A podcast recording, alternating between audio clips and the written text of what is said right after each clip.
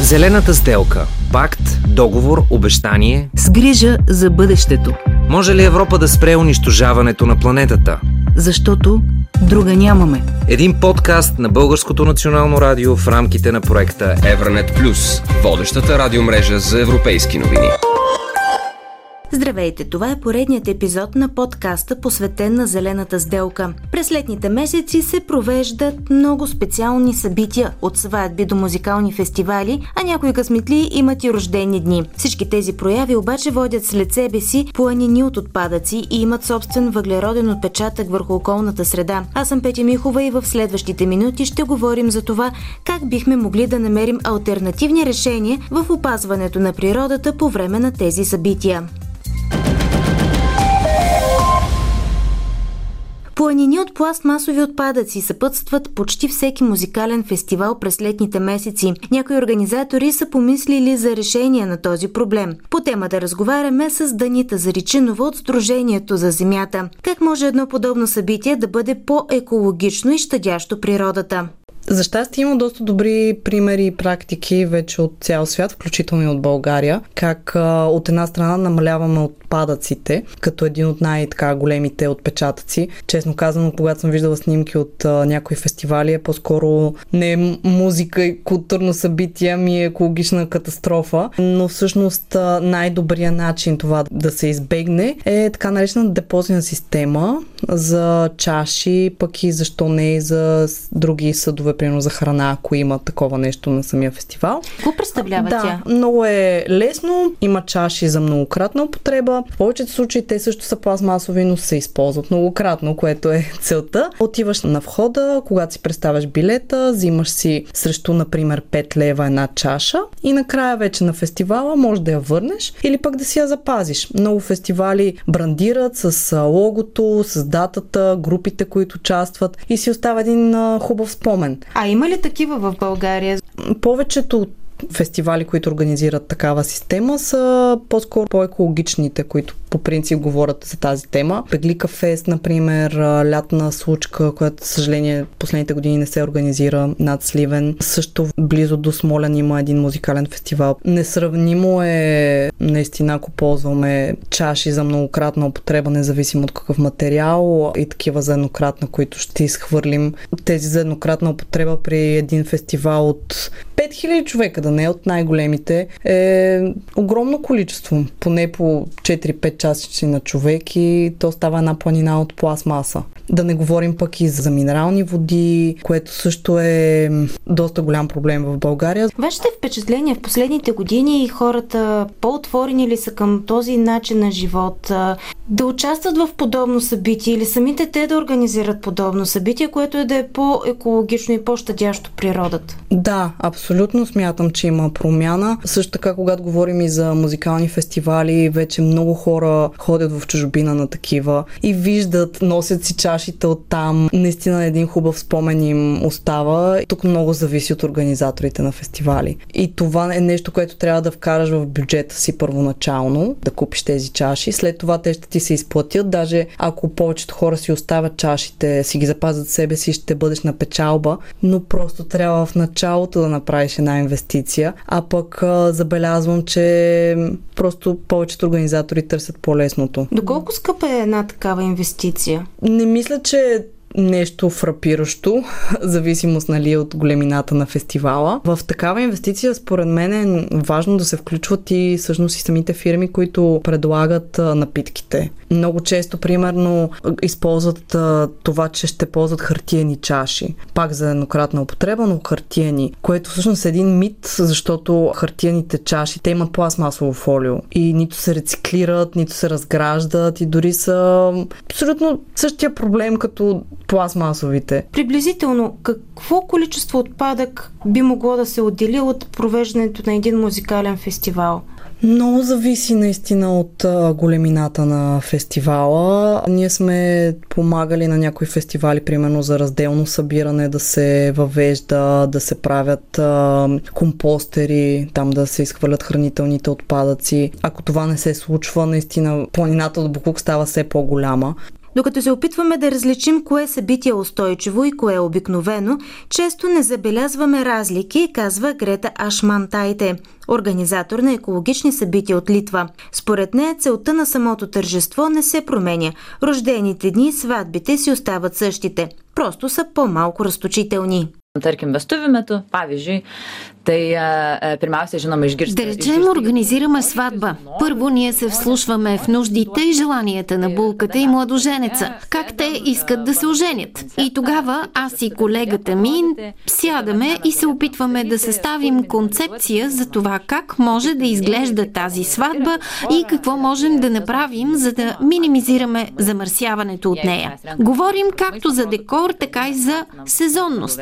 Например, ако става въпрос за храна, страна насърчаваме хората да избират повече вегетариански продукти или поне да ги смесваме, да се ориентираме и към сезонните продукти. Същото въжи и за цветята. Можем да ги купим от литовски ферми или от по-малки предприемачи.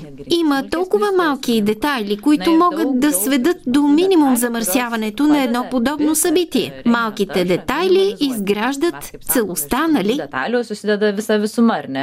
Според Грета Шмантайте, почти всеки детайл от празнуването може да бъде екологичен. Хората обаче не винаги търсят устойчиви альтернативи. Има обаче и добри практики, които се превръщат в мода. Например, болчинските рокли втора употреба. Tai netgi yra а, така... Това се превърна в малка тенденция. На колко сватби сте носили една и съща рокля? Колкото повече е минала тази рокля, толкова по-опитна е, толкова по-добри желания носи. Превръща се в някакъв вид талисман. Наистина, тук става въпрос за отношение. Що се отнася до облеклото, понякога искаме нови дрехи. Тогава трябва да помислим. Да не я поръчваме от някъде, откъдето ще ни доставят с самолет. По-добре е да намерим местен производител тук в Литва, който шие с сертифицирани органични материали. Тези решения наистина съществуват.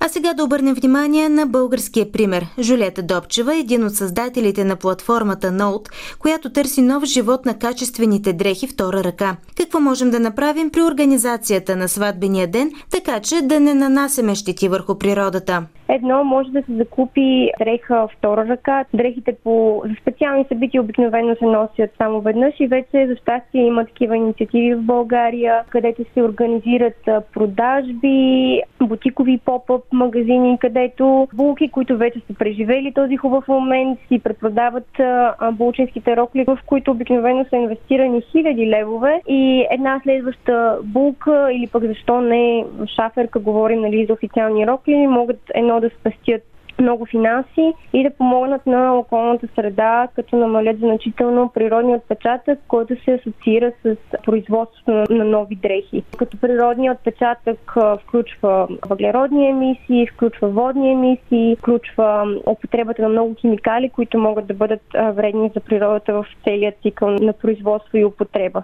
Какви устойчиви материи може да използваме за дрехите си, особено през лятото? Що се отнася до текстила, е хубаво да избираме така наречените естествени материи, като памук, лен, коноп и да ги предпочитаме спрямо дрехи, които се произвеждат от полиестер, от а, найлон, тъй като те са свързани също с употребата на петролни вещества. Можем да говорим за въглеродни емисии. В такъв случай наистина е хубаво да предпочитаме дрехи от материи като памук и лен, но пък те отговарят за по-голям воден отпечатък тъй като производството на изходните материи изисква доста повече а, водни ресурси. Затова е хубаво да помислим и за альтернативи, които предотвратяват изцяло производството на нови дрехи, т.е. дрехи втора ръка. Още бегло, в България навлиза и концепцията за найем на дрехи, особено когато става въпрос за поводи и тържества и за нещо, което много-много рядко обличаме. До каква степен багрилата за дрехи пък са вредни за природата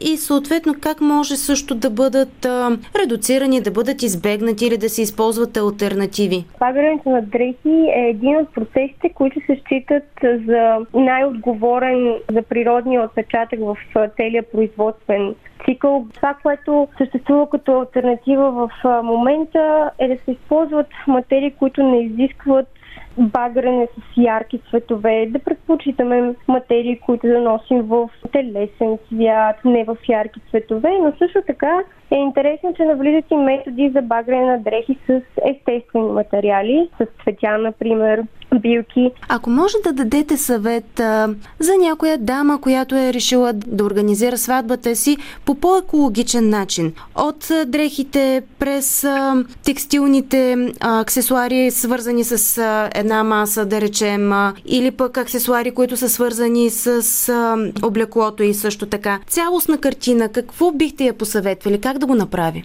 Отново бих посъветвала дамата първо да провери за альтернативи на сватбени рокли в секонд-хенд платформите или пък нещо, което може да си наеме като облекло, както и булката, така и шаферките, така и гостите на сватбите. Или да погледнат към облеклото като нещо, което след това могат да подарят или продадат. За всичко свързано с сватбата е важно да се използват максимално много природосъобразни материали, дори ако засегнем не само текстилните предмети, да се използват материали от биоразградима пластмаса, ако е възможно изцяло да се избегне употребата на пластмаса, да се използват нещо, например, от бамбук или произведени материали от захарна тръстика, да се помисли цялостно за това къде се провежда събитието, дали на това място могат да се използват възобновяеми източници на енергия, максимално много естествена светлина и от сватбите преминаваме към рождените дни. Преди няколко години Силвия Озунова и съпруга ти решават да се откажат от шумотевицата на града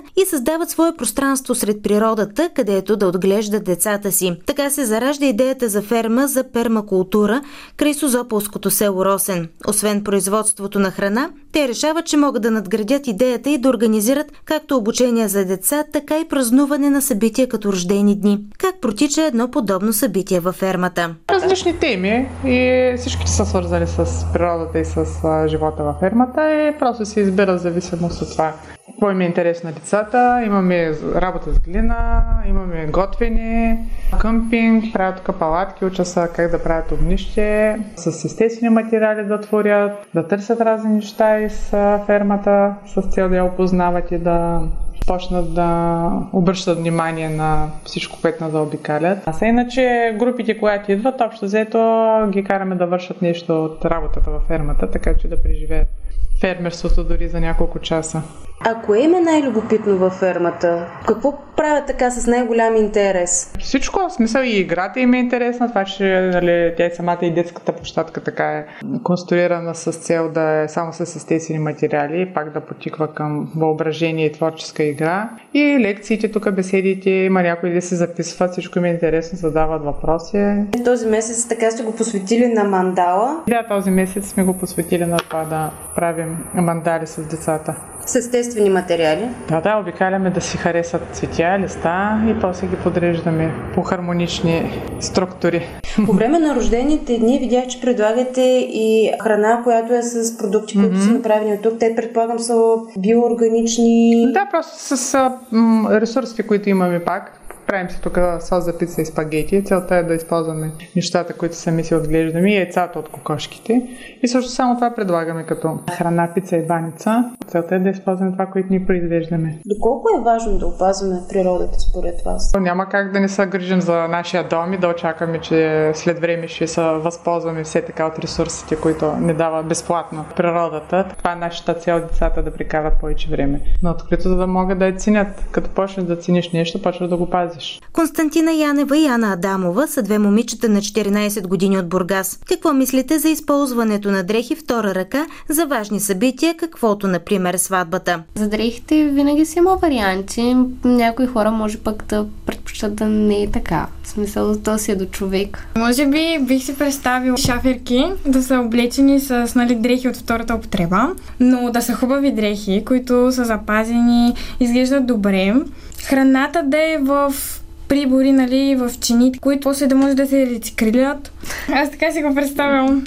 За дрехите, може би по-скоро не бих била чак толкова смела, понеже винаги може в последния момент да се окаже нещо не както трябва. Тоест, може би бих използвала по-скоро дрехи, които са от материал, който може после лесно да преработи. Какво мислите, например, да прекарате ваш важен повод като рожден ден, да речем, в биоферма? Това би било забавно.